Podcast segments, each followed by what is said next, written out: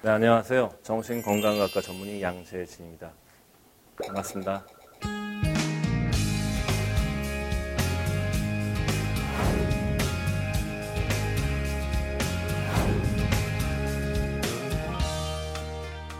네.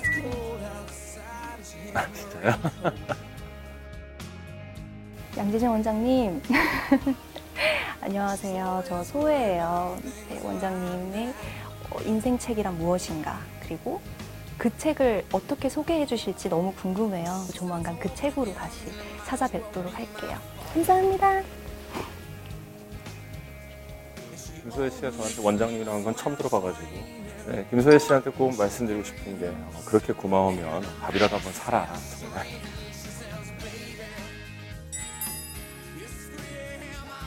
제가 좀 어, 어떻게 보면 약간 이슈가 되면서 여러 가지 프로그램을 할 수 있는 발판이 돼서 되게 고마운 프로그램인데 음, 사실 처음에는 굉장히 꺼려했었어요 사실 거의 출연하지 않으려고 했었고 정신과 의사도 동의한 수술이다라는 면제부 아니냐 그런 얘기를 할 정도로 약간 프로그램에 대한 거부감이 있었는데 방송에 실제로 지원을 해주신 분들의 진정성을 보게 됐고 많은 분들을 경험하면서 내가 아는 만큼 세상이 보인다라는 것을 직접 경험을 했고요.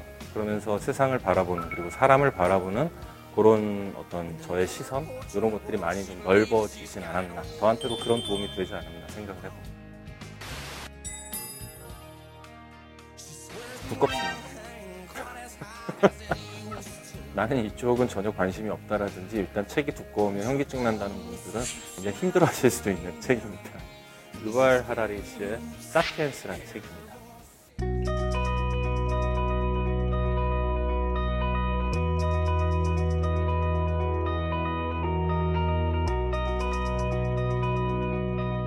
한국 독자들을 위한 서문이 따로 들어있어요. 굉장히 재밌는 대한민국이란 나라를 하나의 사람으로 쳤을 때 그렇게 우여곡절이 많을 수가 없어요. 그럼에도 불구하고 한 6, 70년 사이에 세계 최저, 최빈국에서 지금은 경제 10대 대국 안에 들 정도의 어마어마한 발전을 했거든요.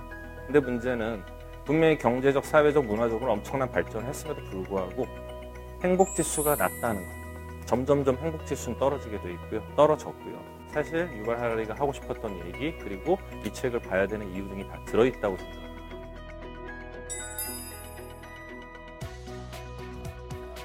사실 곰돌이푸에 되게 재밌는 얘기가 나오잖아요. 매일매일이 행복할 수는 없는데 잘 찾아보면 하루에 행복한 순간은 반드시 있다라는 거. 그러니까 맨날 맨날 행복한 사람은 없어요. 맨날 맨날 행복하면 또 하나 문제가 그게 행복인지 몰라요. 호의가 계속되면 권리인 줄 아는 것처럼 매일매일 행복한 사람은 그 행복한 삶이 기준이 돼버리기 때문에 더 큰 행복을 찾고 그걸 이루지 못할 때 또 다른 불행이 찾아오는 거거든요. 행복이라는 거는 순간 순간 그때 그때 느끼는 그게 진짜 행복이라고 생각을 하고 내가 해야 될 거는 그 행복을 행복으로 인지할 수 있는 마음의 준비가 필요한 거죠.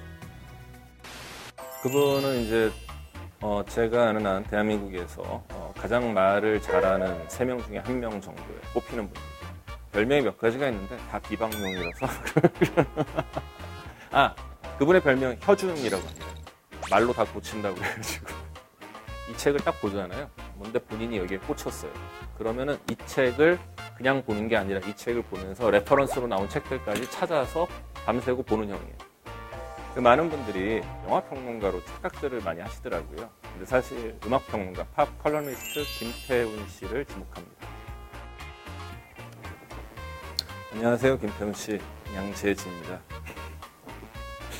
네, 사실 어, 제가 이 프로그램 출연을 부탁드리려고 할 때 어, 흔쾌히 웃으면서 어, 밥 사면 해주겠다라고 얘기를 하셔서 제가 밥을 사기로 했는데 굉장히 좋은 프로고 제가 볼 때는 태훈 형하고한테 굉장히 잘 맞는 프로인 것 같아요. 평상시에 그렇게 많은 책을 다독을 하면서도 정독을 할 수 있는 분이 그렇게 많이 있을까? 그리고 실제로 지금까지 책을 여러 권 썼던 저자로서 본인의 인생 책이 무엇인지 참 궁금하고요. 음, 그리고 형하고는 지금처럼 평생 함께 깔깔대고 웃고 즐겁게 그리고 행복하게 잘 살았으면 좋겠습니다.